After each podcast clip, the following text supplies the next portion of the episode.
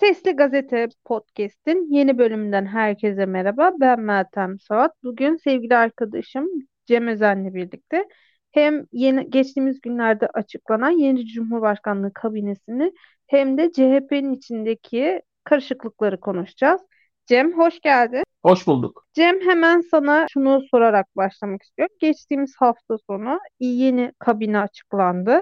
Kabinenin hangi özellikleri öne çıkıyor baktığında bir de bu yeni kabinenin bürokrat kökenlilerden oluşması muhalif kesimden iyimser görüşler almasına sebep oldu. Sen bu iyimserliği paylaşıyor musun? Öncelikle şunu söylemek lazım. Bir tek adam rejimi olduğunu konuşuyoruz. Bu tek adam rejiminin başındaki tek adam değişmedikten sonra gelen bakanların özelliği rejimin yapısını, sistemin devamını nasıl sağlar? Bunu tartışmak lazım. Fazla iyimser geliyor bana. Ben Bakanlar Kurulu'nun geneline baktığım zaman onlar gibi tırnak içinde umutlu değilim. Sonuçta gelenlerin çoğu kurşun asker ve rejimin devamlılığı için çalışacaklar. Bu konuda muhalifleri anlıyorum. Çok psikolojik olarak da zor bir durumdalar. Çok ağır bir yenilgi aldılar bu kadar beklentinin üzerine ve elde hiçbir şey yok. Yani mesela meclisi almış olsa muhalefet orada gene bir denge, gene bir mücadele olacaktı, bir umut olacaktı. Ama şu an umutsuz ve çaresizlik içerisinde yani inşallah biraz daha yumuşar, sistem, rejim biraz daha yumuşar gibi bir beklenti içinde. Bu arada yumuşama kelimesini de çok kullanıyorlar. O kelimeye de biraz taktım. Yani o ancak otoriter rejimlerde olan işte İran rejimi yumuşayacak mı? Kuzey Kore rejimi yumuşayacak mı? Çin'deki rejim yumuşayacak mı gibi. Yani o yumuşama kelimesi aslında Türkiye'nin geldiği noktayı da uyguladığı politikalar açısından anlatıyor. Bakanlar Kurulu'na gelecek olursak bu yeni başkanlık sisteminde absürt başkanlık sisteminde bakanların siyasi bir ağırlığı yok. Bakanların siyasi bir sorumluluğu da yok. Zaten milletvekili de olamıyorlar. Bu aslında 2018'de de böyleydi ama rejimin kurucuları da rejimi henüz tanımadığı için Bakanlar Kurulu'nda siyasi renkleri olan insanlar da yer alıyordu. Aslında bu sistemin Bakanlar Kurulu mantığına göre o yanlıştı. Yeni açıklanan Bakanlar Kurulu'nda bunu biraz anlamış gibi görünüyorlar. Daha teknokrat, daha bürokrat, daha siyaseten renksiz, siyaseten iddiasız kişilerin bakan yapıldığını görüyoruz. Aralarında teknokratlar var, bakan yardımcısı olanlar var. Yani zaten bakan yardımcısı, bakan yapılmış. Bu şekilde olanlar var. Dolayısıyla sadece kendine Erdoğan'a karşı sorumlu hisseden bir bakanlar kurulu ile yola devam edeceğiz. Bu sırada muhaliflerin de kendisine sorması lazım. Siz topluma hesap vermek zorunda olan, topluma bir şeyler açıklamak zorunda olan, kamuoyuna bir şeyler açıklamak zorunda olan, e, gelecek için attığı adımların hesabını verecek olduğunu düşünen bir bakan mı istersiniz? Yoksa sadece Cumhurbaşkanına karşı sorumluluk hisseden ve onu mutlu etmeye yönelik çalışan bir bakan mı istersiniz? Devir teslim törenlerinin çoğunu izledim. Çoğunda bu anlattığım konu zaten açıkça görülüyordu. Herkes Cumhurbaşkanı'na teşekkür ediyor. Millete hizmet etme fırsatı verdiği için teşekkür ediyor. Bir siyasi renk, bir siyasi görüş, bir halka karşı sorumluluk konusu pek devir teslim törenlerinde gündeme gelmedi. Ben bakanlar üzerinden tek tek de gitmek istiyorum. Burada yalnız Mehmet Şimşek, Cevdet Yılmaz konusu ayrı bir konu. Onu başka zaman belki ele alırız. Ekonomi konusu. Bir de Dışişleri Bakanlığı konusu. Hakan Fidan'ın yer alması. O da gene başlı başına başka bir konu. Ki zaten en önemli 2-3 bakanlıklardan ikisi bu. Ama diğerlerini de ben konuşmak istiyorum. Mahir Özdemir Göktaş, Aile ve Sosyal Hizmetler Bakanı. Kendisi 2006'da Brüksel'de yerel parlamentoda ilk bütün Avrupa'da ilk başörtülü milletvekili diye tanınmıştı. Ve kendi alanında da çalışmaları var. Açıkçası kendi, kendisinin son durumunu bilmiyorum. Belçika vatandaşı mı? Herhalde Türkiye Cumhuriyeti vatandaşıdır bakan olduğuna göre de. Herhalde çifte vatandaştır diye tahmin ediyorum. Yerli ve milli bir politika izlediğimizi de hatırlayarak orada da bir smiley bırakayım. Örneğin Adalet Bakanı Yılmaz Tunç Adalet Komisyonu üyesiydi mecliste. Mesela düşünüyorum yeni anayasadan bahsetti kendisi. Yani bir muhalifin Yılmaz Tunç'u görünce neden heyecanlanması? Heyecanlanma demeyeyim de neden umutlu olması gerekir? Ben şahsen anlamıyorum. Mesela bir diğer bakan Mehmet Özhaseki, eski Kayseri Belediye Başkanı 2019'da Mansur Yavaş'a kaybetmişti Ankara'da. Yani Çevre Şehircilik ve İklim Değişikliği Bakanı. Şimdi bu yeni dönemde artık yönetimin elinde inşaat ve rant ekonomisi için hiçbir engel kalmadığı için daha sistematik yağmalama için kendisinin başa getirildiğini düşünüyorum. Kendisi bu konuda mahir ve Erdoğan'a bağlı bir isim. Alparslan Bayraktar Enerji ve Tabi Kaynaklar Bakan Yardımcısıydı zaten. Kendisi piyasada, özel sektörde çalışan birisi. O bakanlığa yükseldi. Baktığım zaman İbrahim Yumaklı da Tarım ve Orman Bakanı oldu. O da bakan yardımcısıydı. Teknokrat özellikle bir kabine olduğunu bize tekrar hatırlatıyor. Mehmet Fatih Kacır Sanayi ve Teknoloji Bakanı oldu. Genç bir isim. O da bakan yardımcısıydı. Varank'la ilgili de şunu söylemek istiyorum. Normalde Mustafa Varank'ın sanayi ve teknoloji ile ilgili ne bir eğitimi, ne bir birikimi, ne bir görüşü, ne bir vizyonu vardı. E niye bakan yapıldı? E, kendisinin abisi 15 Temmuz'da şehit edildiği için Erdoğan tarafından kendisine bir bakanlık verilerek kendisi taltif edildi diyeyim. E sonuçta bakanlık önemli bir kurum ve hayatınızın sonuna kadar bazı haklarınız oluyor. İşte korumalar oluyor. Bir, bir sürü hakları oluyor bakanlığı. Fakat e, sanayi camiası içinde de konuşulan bir konuydu bu ki Mustafa Varank sanayi ile ilgili bir bilgi birikim sahibi değil. Çok da zaten etkili ve yetkili bir icraatta yapmış sayılmaz. Fakat Mehmet Fatih Kacır özellikle teknoloji alanında konuya daha hakim bir isim. Konudaki çalışmalarını da göreceğiz. Tabii burada Ali Yerlikaya İçişleri Bakanı oldu. Onu konuşmamız gerekiyor. Süleyman Soylu çok önemli bir figür, çok önemli bir siyasi figür. 2016'dan bu yana İçişleri Bakanlığı'nı yürütüyor. Türkiye Cumhuriyeti tarihinin en uzun İçişleri Bakanı oldu. Bakanlık üzerinde de bayağı bir etkisi vardı. Ayrıca bu Cumhur İttifakı'nın yani AKP-MHP ortaklığının adeta dışa vurumu gibiydi kendisinin siyasi karakteri. 2020 yılında pandemide istifa ettiğinde gücünün zirvesindeydi. Gitmemesi için sokak gösterileri yapıldı. Bayağı bir teşkilat içinde de sevilen sayılan bir isimdi. Fakat o tarihten sonra Erdoğan tarafından zamana yayılarak karizması ve siyasi gücü indirildi. Çünkü gelecek için siyasi bir tehlike içeriyordu Soylu. Bu son 3 yıl içinde pek çok yönden kendisinin bu karizması, bu etkinliği azaltıldı ve sessiz sedasız. Yani bütün bakanlar kurulu değişti zaten. Seni de değiştiriyorum gibi bir yaklaşımla ki kendisinin bakanlıkta kalmak için MHP de dahil çok kişi devreye soktuğu, çok uğraştığı biliniyor. Ve böylece bakanlık macerasının sonuna geldi Süleyman Soylu. Yerine Ali Yerlikaya geldi. Daha milli görüş kökenli birisi. Daha gene orada muhalifler gözünden bakayım. Yani evet Süleyman Soylu neredeyse her gün neredeyse her gün toplumun bir kesimine hakaret ediyordu. Herhalde Ali Yerlikaya her gün bir birilerine hakaret etmeyecektir. Yani belki psikolojik olarak evet bir rahatlama sağlar yani. Sonuçta televizyon açtığınız zaman hakaret yemiyorsunuz. Önemli bir psikolojik rahatlama. Onun dışında dikkatimi çeken Kültür ve Turizm Bakanı Mehmet Nuri Ersoy ve Sağlık Bakanı Fahrettin Koca bunlar da özel sektör yani patron seviyesinde insanlardı. Belli ki konumlarından memnun kalmış Erdoğan. Zaten kalan tek iki bakan oydu. Onun dışında Milli Savunma Bakanı Yaşar Güler'e değinmek lazım. Kendisi Genelkurmay Başkanı idi. Milli Savunma Bakanı oldu. Yani bir öncekiyle de karşılaştırırsak, düşünürsek yani artık Genelkurmay Başkanları doğal olarak Milli Savunma Bakanı adayı olacaklar. Bu konu biraz karmaşık. Bunun böyle bir beklenti yaratması devlet geleneği ve kurumsallık açısından oldukça sorunlu. Askerler için artık yeni bir kariyer basamağı olmuş oldu. Bu konu Türkiye'nin başına bugün tabii böyle bir düzende bela getirmese de belki bir 10 yıl sonra bu yapılan hamle yüzünden farklı politik şeyler konuşacağız. Yani bunun acısı, bunun sonucu hemen değil ama sonraki yıllarda, sonraki dönemlerde çıkacak diye düşünüyorum. Ben kabineyi yorumlayacak olursam yani baktığım zaman evet bu kabinede daha bürokrat ve teknokrat kökenli e, kişileri kabinede gördük ve hani geçmiş döneme göre e, hem siyasetçi bakanları, siyaset tabanlı bakanların azaldığını hem de bu kabine listesinde bir e, kabinedeki Karadeniz ağırlığı, Karadeniz hegemonyası kırılmış ve yeni e, Kürt kökenli e, bakanlar gelmiş. E, bunu şöyle yorumluyorum. Öncelikle Mahinur Hanım'ın e, Mahir Boztepe'nin Aile Bakanlığı'na gelmesini kendi alanımda olduğu için hani daha merakla inceledim. Mahinur Hanım'ın kariyerine de baktım, geçmişine de baktım. Kendisi Avrupa Parlamentosu'nda Bel Belçika'yı temsil etmiş. Hani bu da şey demek oluyor herhalde. Biz İstanbul Sözleşmesi'nin 6284'ün Lanzarote'nin üstüne böyle size şekere, bala bulayarak kapatacağız. Kapatmış bir şekilde vereceğiz.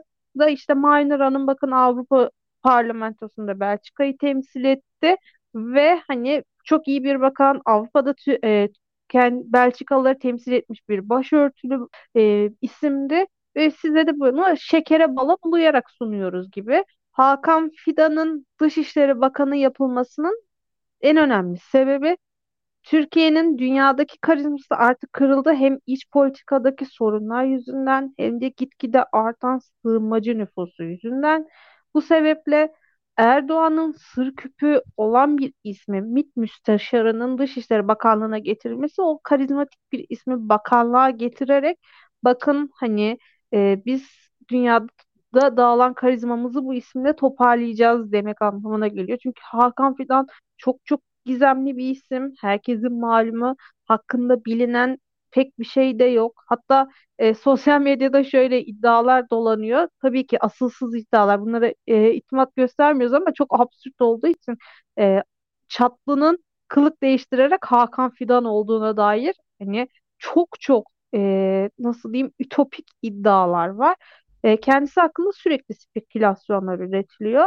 E, yeni savunma bakanını değerlendirecek olursak Yaşar Bey'i, Yaşar Bey'in savunma bakanı yapılmasının sebebi eski Genelkurmay Başkanı'nın savunma bakanlığına getirilmesi aslında TSK'yı partileştirmek adımının bir e, işareti. Bu aynı senin dediğin gibi artık Genelkurmay Başkanlığı'nın bir sonraki adımı Savunma Bakanlığı olacak doğal bir şekilde ve iktidarın istediği orduyu partileştirmek adımı hızlıca atılmış olacak. Ali Yerlikaya ismi Ali Yerlikaya Süleyman Soylu gibi e, bir isim değil.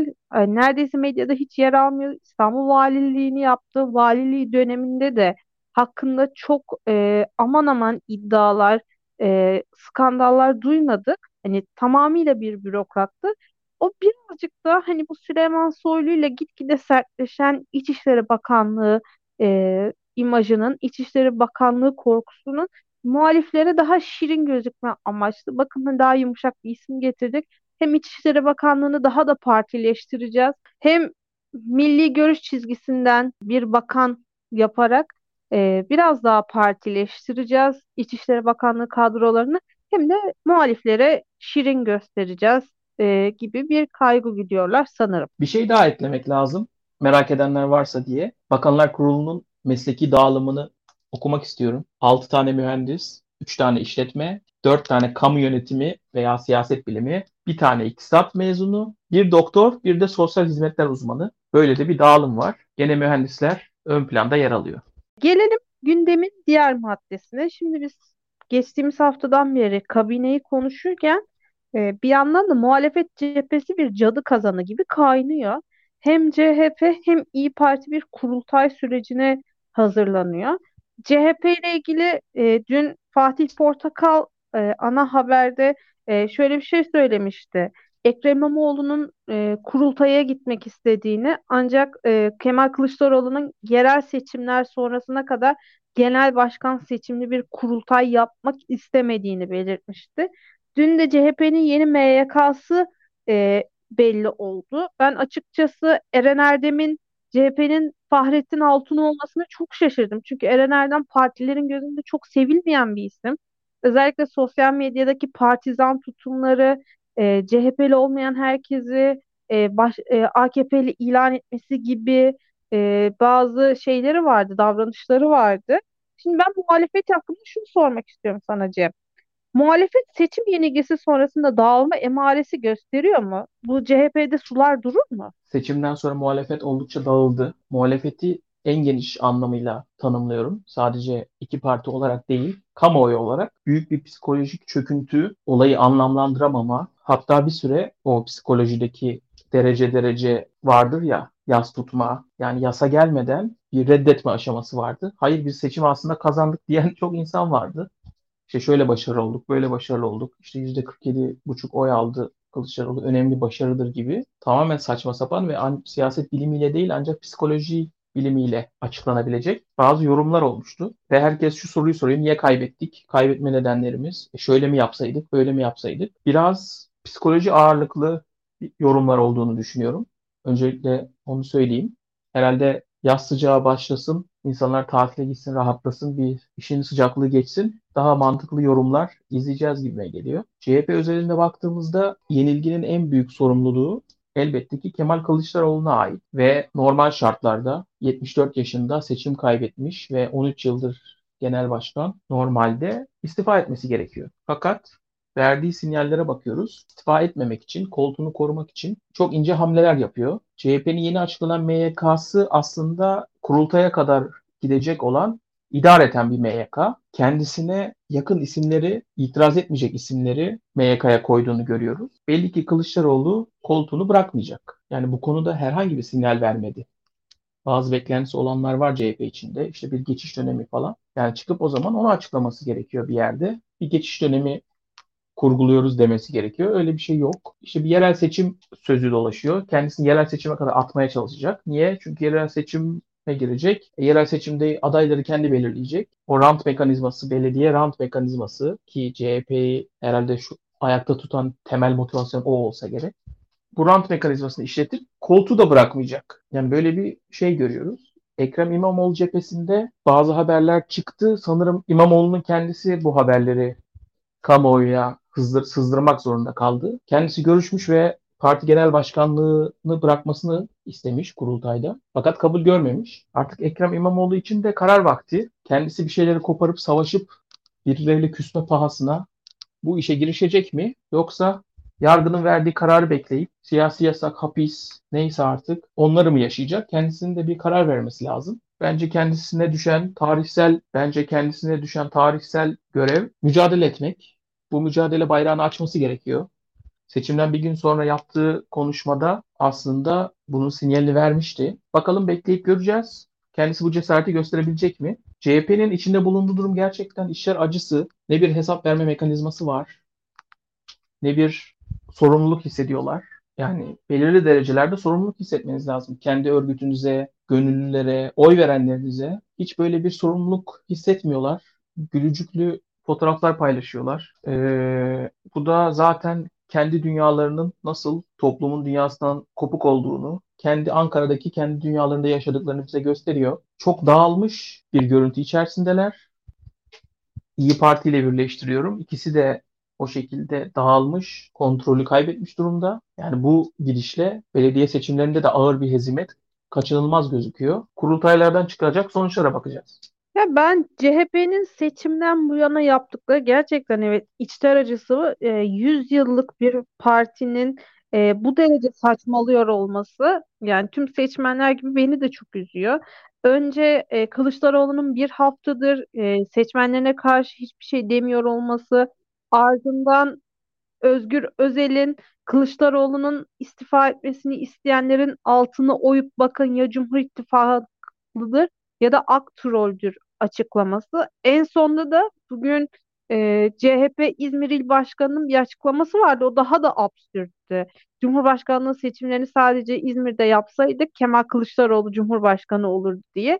Ben açıkçası artık son bir haftadır 28 Mayıs'tan bu yana yaşananları e, deliliğe vurma hali olarak görüyorum. Yani seçimi kaybetmelerini artık deliliğe vurarak kapatmaya çalışıyorlar. Çünkü ortada bir açıklama yok. Kemal Kılıçdaroğlu ısrarla istifadan kaçınıyor. Yerel seçimlere kadar bekleyelim diyor. Ve e, kendisini istifa etmesini gerek diyenleri Özgür Özel aracılığıyla e, Aktrol ilan ediyor. Kendi seçmenini Aktrol ilan ediyor. Ardından bugün İzmir gibi CHP'nin kalesi olan bir şehrin il başkanının e, seçimler İzmir'de yapılsaydı Kemal Kılıçdaroğlu kesin Cumhurbaşkanı olurdu gibi yani trajikomik bir açıklama yapması yani parti darmadağın olmuş bana göre. Bu partinin acilen toparlanması lazım. Yoksa yerel seçimlerde e, sadece İstanbul ve Ankara'yı değil bu gidişte İzmir'i de kaybedecekler gibi. Çünkü İzmir'de bile son seçim sonuçlarına baktığımızda e, %67 Kılıçdaroğlu'ydu ki Diyarbakır'da bile bu oran %71'di. Yani İzmir'deki CHP'liler bile Kılıçdaroğlu'nun ismini sıcak bakmıyorlar ki bunu sandıkta gösterdiler. Buna rağmen hala kendisine istifa et diyen seçmenleri e, yardımcıları partileri aracılığıyla e, aktroll ilan etmek, Cumhur İttifakı'na üye olmakla itham etmek gibi açıklamalar yaptırmak e, çok trajikomik ve yani 100 yıllık bir CHP e, tarihine yakışmıyor, bir parti tarihine yakışmıyor. Aynı zamanda ben Eren Erdem hakkında da birkaç bir şey söylemek istiyorum. Ben Eren Erdem geçtiğimiz sene e, Twitter'da çok talihsiz bir şekilde e, alkollü bir şekilde so, e, space odası açmıştı. Bir sohbet odası açıp e, kendisini eleştirenlere e, pardon ben tekrar alıyorum. Kendisini eleştirenlere hakaret etmişti. Yani böyle bir adamın sosyal medyanın başına getirilmesi Özgür Özel'in dediğini çıkıyor zaten. Demek ki bu gidişle sosyal medyada CHP'yi, Kılıçdaroğlu'nu eleştiren herkes aktrol ilan edilecek. Yani ben açıkçası çok şu an partinin halini gerçekten içler acısı görüyorum. Ee, İyi Parti'nin kurultay süreciyle karşılaştıracak olursak İyi Parti daha dışa kapalı ilerliyor sanki. Bana göre onlarda bu kadar tartışma ya da Meral Akşener'in kurultaya gitmekten kaçınması e, gibi şeyler görmüyoruz ki bunu e, ben Berk Hoca ile röportaj yaptığımda Berk Hoca da belki sen de söylemişti. CHP bu seçimde İyi Parti'nin desteğini almadan büyük şehirleri kazanamaz. İyi Parti belki büyük şehirlerde tek başına belediye başkanlığı yapmak istiyor. Artı bu seçimde gene HDP'nin oylarına muhtaç. Bu gidişte hani muhalefet cenahını tamamen kendisine küstürecek demektir ana muhalefet partisi.